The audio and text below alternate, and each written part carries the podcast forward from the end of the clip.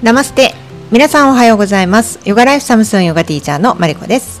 夫の健介です。この番組では明日を生きやすくするをテーマにヨガの学びを交えた私たち夫婦のたわいもないトークを福岡の山小屋より週一でお届けしています。はい。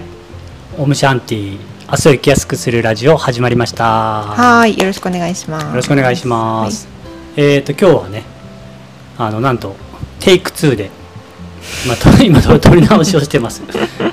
普段はね朝6時半からみんなで太陽礼拝っていうツイッタースペースでやってるうん。あのコミュニティの方で、えー太陽礼拝が終わった後に雑談の時間でこのポッドキャストの収録をしてるんですけど、はい。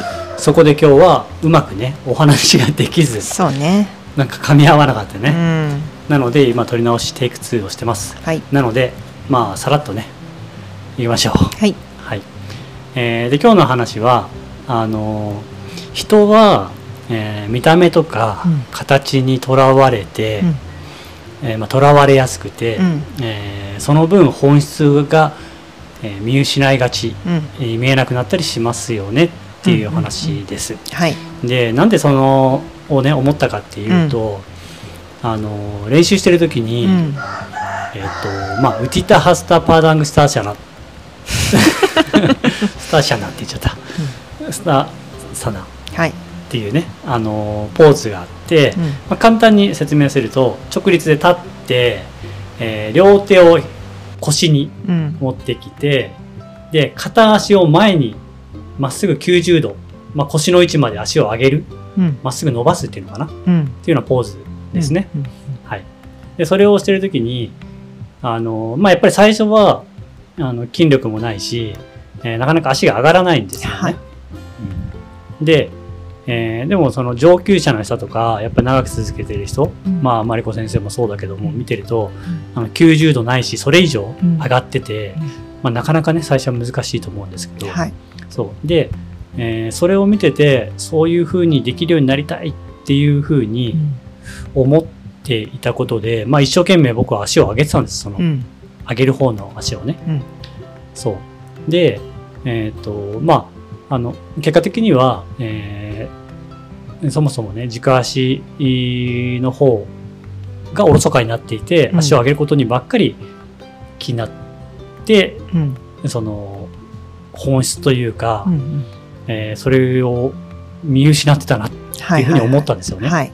そう。で、まあ、今今の意味で言うとこのポーズの本質ってどどういうことですかね？はい。あのーまあ、ススタンディングのポーズ全体そうなんですけども、やっぱり足腰の強さとか、えーバランス感覚、それから、うん。えーしっかりとその地に足をつけるっていうその力ね、うん。えーを身につけるための練習なんですけれども、うん。足を高く上げるっていうことはそれだけでもアンバランスな状態になるわけですが、うん。そのどんな形、どんな風に不安定な形にしたとしても、下半身、このポーズで言うと軸足になる足がしっかりまっすぐと伸びて、えー安定した状態になるために毎日練習をするわけなんですね。うんうん。だからまあまさにねそれで言うと、僕はそのしっかりと安定していない状態にもかかわらず一生懸命足ばっかり上げようとししていたっていうところだと思うんですよ。そうですね。はいはい。そうでまあそういうふうにねあのまあヨガに限らずね、うん。やっぱり形とか姿うんあーとか、まあ、憧れとかね、んそういうのも含めてだと思うんだけども、えーそればっかり追いかけちゃって、本来はそれだけでは意味がないっていうか、うんあの意識するべきところをお忘れてしまってう、ん自分がしね、したいことばっかりに向いてしまうみたいなね。はい。まあ、それがあの本質が見えなくなるってことをうん言いたいんですけど、っうんうんていうことが、やっぱ多いですよね。多いですね。なんか他のポーズで言うと、例えば皆さんが憧れる前屈のね、前屈ができるとすごく柔らかいみたいな、なんかそういうイメージっていうか。そうね。まあ、柔軟性といったら、まあ、はい前屈みたいなイメージはあるよね。あのポーズも別にそのあの、ほら、昔のパカパカ携帯みたいにこう、ピシャッとこう、ガラケーね。そうそう、うん。ガラケーみたいに折りたたむような感じで体がべちゃってつくような、えーになればいいっていう問題じゃなくってそれはまあ人によってね、あのそのなんですかその柔らかさが違うから そこはまあちょっと考えないでその、うん。自分例えば自分がこれぐらいしか前屈できないっていう限界があるじゃないですか。うん。でその限界の状態に体がなった時にでさえもあのベースとなるその土台。まあこの前座って行う前屈のポーズだったとしたらあわかりますかね？足を伸ばして座ってこう携帯を折りたたむような感じで前屈する。そのポーズの場合はその土台となる足うん。お尻から足かかとまでがしっかりと床にあの密着するような感じで、えーしっかりと浮かないでねあの安定した状態で、えー保てるうん。っていうことが一番大事。で柔軟性っていうのはやってれば高まっていくから徐々にこう深くねあの柔らかくなっていくんだけれどもその今自分が持っている最大の柔軟性もうこれ以上はいかないっていううん。ところで、えーその土台をキープする、うん。うん、その練習ですね。なるほどね。はい。あのーまあ、それがね、やっぱり、なんていうの？今言ったことを、ができてないパターンで分かりやすく言うと、うん。こう、うんうんえい、えいみたいな、うん。うんってね、なんとか届くようにこう前屈してみたりとかもそうだと思うし、無理しても肩のあたりガチガチにね力入ってうん。グッて引っ張って、で、お尻の方はちょっとなんかプルプル浮いたりしてるみたいな。そうねことになってしまうと、まあそもそもやっぱ本質が見えたくないってことになってくるよね。はい。うん、で、それって、まあ日頃のね、うん。うん僕らの暮らしとか生活にもすごくうん。同じようなことが言えると思ってて、うんえー、と例えばですけど、うん、と食べ物、うん。おとかで言っても例えばねスーパーに、うん。えーオレンジが並んでますと。うんで、えーピカピカのね、うん。えー、ツヤツヤのうん。オレンジと、えーちょっと虫食ってるような、うん。えー少し汚れた、うん。うーん、まあ、わかんないけど土がついてるようなね、うんオレンジがあったとしたら、やっぱりほとんどの人は、その見てくれ、うん。綺麗さでこのオレンジの方が美味しいだろうと思って選ぶうん。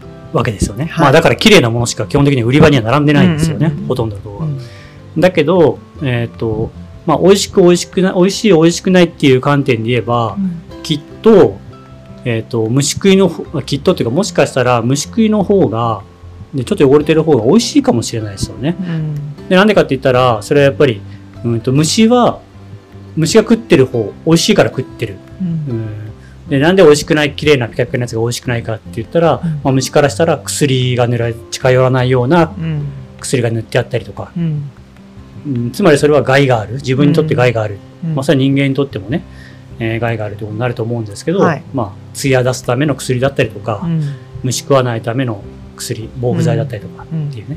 まあ、それも同じことですよね。そうですね。はい。うん。見た目にとらわれて、本来このオレンジはどっちが価値があるのかとか、どうん。ね、うん食べるっていうのは栄養を取るために食べるわけで、うんまあもしくはもちろん美味しいって満たされるのもそうだけど、うんうんなんかそれを考えた時にやっぱ虫食いの方が、うん、本質的には人間にとっていいものなのかもしれないっていうねはい。話ですよね。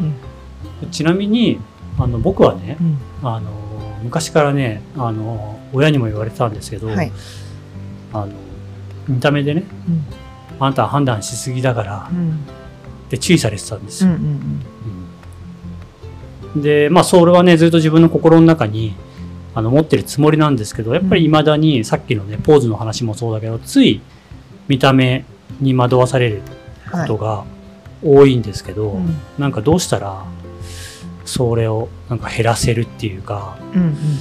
それに気づく。まあ一つはだからそういうふうに今回みたいなこういう話を聞いた時聞いたことを思い出すでもいいし、うんうんとまあ、意識するっていうことでしか基本的にはないと思うんだけどはい。なんかそのどうしたらそれを解決っていうか見た目にとらわれないようにできるかっていうのはなんか見た目にとらわれないように。そうですねその、まあ、まずはさっきも言ったようにそのとらわれていること自体にまず気づくっていうこと知るっていうことが大一番大前提で。うん。で、えーあとはその、まあ、知識を得るっていうことですね。うん。その例えばさっきの食べ物の話で言ったら、うん。なんで綺麗なのかうん。っていうことを知るうん。とかね。うんうん。あとはそのアーサナの話で言ったらさっきみたいなその目的、うん。ね、ポーズの目的、うん。本来の目的を知っておく、うん。知るっていうこと、うん。うん、学ぶ、うんそうすることによってある程度はうん解決できるんじゃないかなと思います。まあそれが本質だからってことね、うん。それ本質を知り得なければうん。本質を求めることもできないもんね、うん。当たり前だけど、うん。そうか。そうね。であとはあれだよね、そのその本質っていうかしそれを知ったりとか学んで知ったりとか知識を持っていてもまたそれでも分かりつつも形にねとらわれることどうしてもあるじゃない、そうですね、うん。もう僕長年の癖っていうのがあそうだよね。そうそうそう。だから、まあそこはね、あのさっき言った常に、まあそういう知識とか必要なことをちゃんとお吸収しながら、えーそういう意識を持つうんう自分がすぐにそういうことにとらわれやすいってことに気づきつつ、意識を持つってことが大切ってことですかね。そうですねこまめにだからそうなっているっていうことに気づく、まあ、見張っておくじゃないけど自分の心とかそういう思考を見張っておいてでそうあまたそうなってるって気づいたらそこでちょっとこう修正するじゃないけど自分の中でちょっとこう一歩立ち止まるうん。っていうのを繰り返していくうちにだんだんそういうふうに自然にできるようにあのなっていくうん。と思いますけどね。うん。まあそれをはヨガの練習で備わっていくっていうそうですね。ことでもあるよね。はい。うん。はい。まあ気持ちの問題なんでね、ヨガやってなくても意識でね、変えていくこともできる。ある程度はね。ねそうですね。とは思いますはいけど。。はい。ちなみに今朝、うんえっ、と、その NG うんの方だった時うんに話してた脳がね、そういう、脳が勝手にこう思考をうん。進めてしまうよううんな話があったんですけど。えー、とさっき言ったあのつい癖でみたいな話をしてたでしょ、うんうんうんはい。それは同じような話じゃないの？そうですね。そこにつながっていく。つながるよね、はい。じゃあちょっとまたそのね、あのーそういう、えー意識とはまた別の話で、はい勝手に脳がうんそういう考え方の癖とか、うしまあ、思考の癖だねんはい。がついてしまううん。っていう話も次回ちょっとしてみようか。はい。はい。そうですね。はい、はい。えーでは今日は、えーっと僕がね練習をしている中でつい見た目や形にとらわれて本質が見えなくなってしまったことに気がついて、えー普段のね生活でも身の回りの方でもそういうことは多いよね、えー気をつけなきゃいけないですねうん。それは、えー正しい知識とか学びをもってして、えーまあ、回避できる部分もうん。あるし、まあ、あとは意識してうんいくっていうことに尽きるそうです。という感じですかね。はい。はい。というお話でした。はい。えーでは、えーこの番組ではお便りを募集しております。うんえー番組の概要欄とかエピソードの、ね、詳細のところにお便り専用のフォームのリンクを貼ってますので、よかったらぜひお便りをお待ちしております。はい。はい。では今日も一日皆さんが心穏やかに過ごせますように。せーの。ナマステ